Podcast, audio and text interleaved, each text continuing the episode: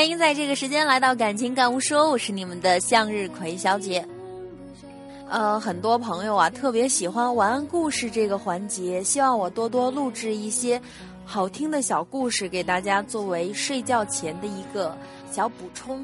今天又带来这样的一个小故事给你们。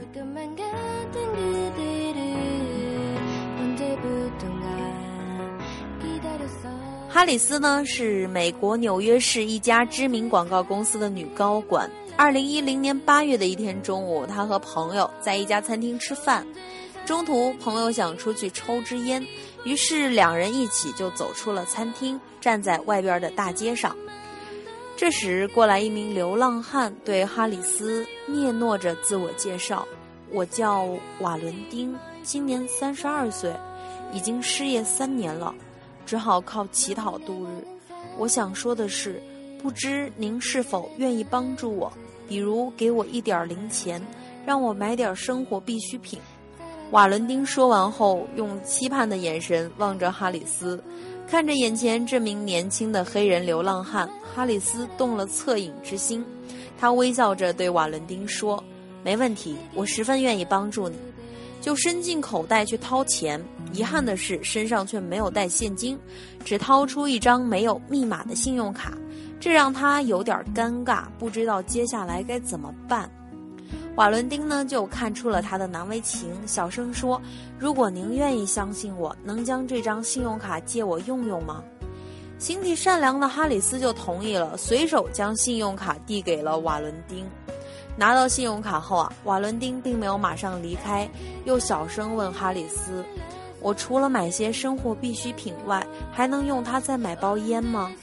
哈里斯未加思索地说：“完全可以，如果你还需要什么，都可以用卡上的钱去买。”瓦伦丁拿着这张没有密码的信用卡离开后，哈里斯和朋友重新回到了餐厅。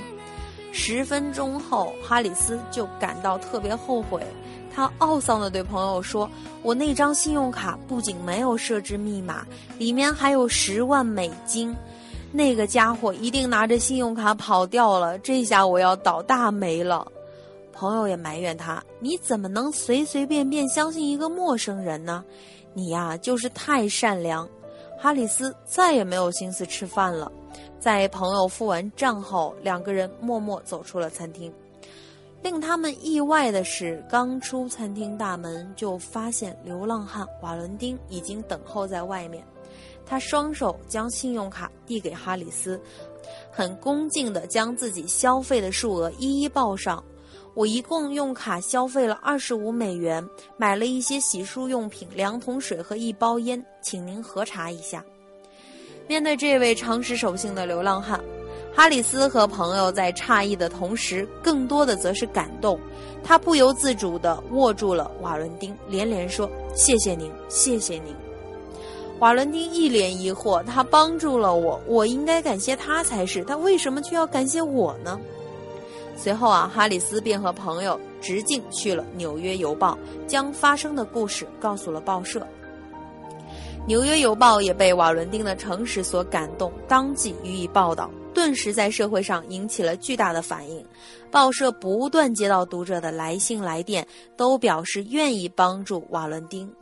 德克萨斯州一名叫做伊德瑞斯·艾尔巴的商人看到报道后，便于第二天给瓦伦丁汇去了六千美元，以奖赏他的诚实。更让瓦伦丁惊喜的是，几天后他又接到了威斯康星州航空公司的电话。表示愿意招聘他担任公司的空中服务员，并通知他尽快签订工作协议。沉浸在巨大喜悦中的瓦伦丁感慨万千。从小母亲就教育我，做人一定要诚实守信，即使身无分文流落街头，也不能把诚信丢掉。我之所以能得到这么多人的帮助，是因为我始终相信，诚实的人总会有好报。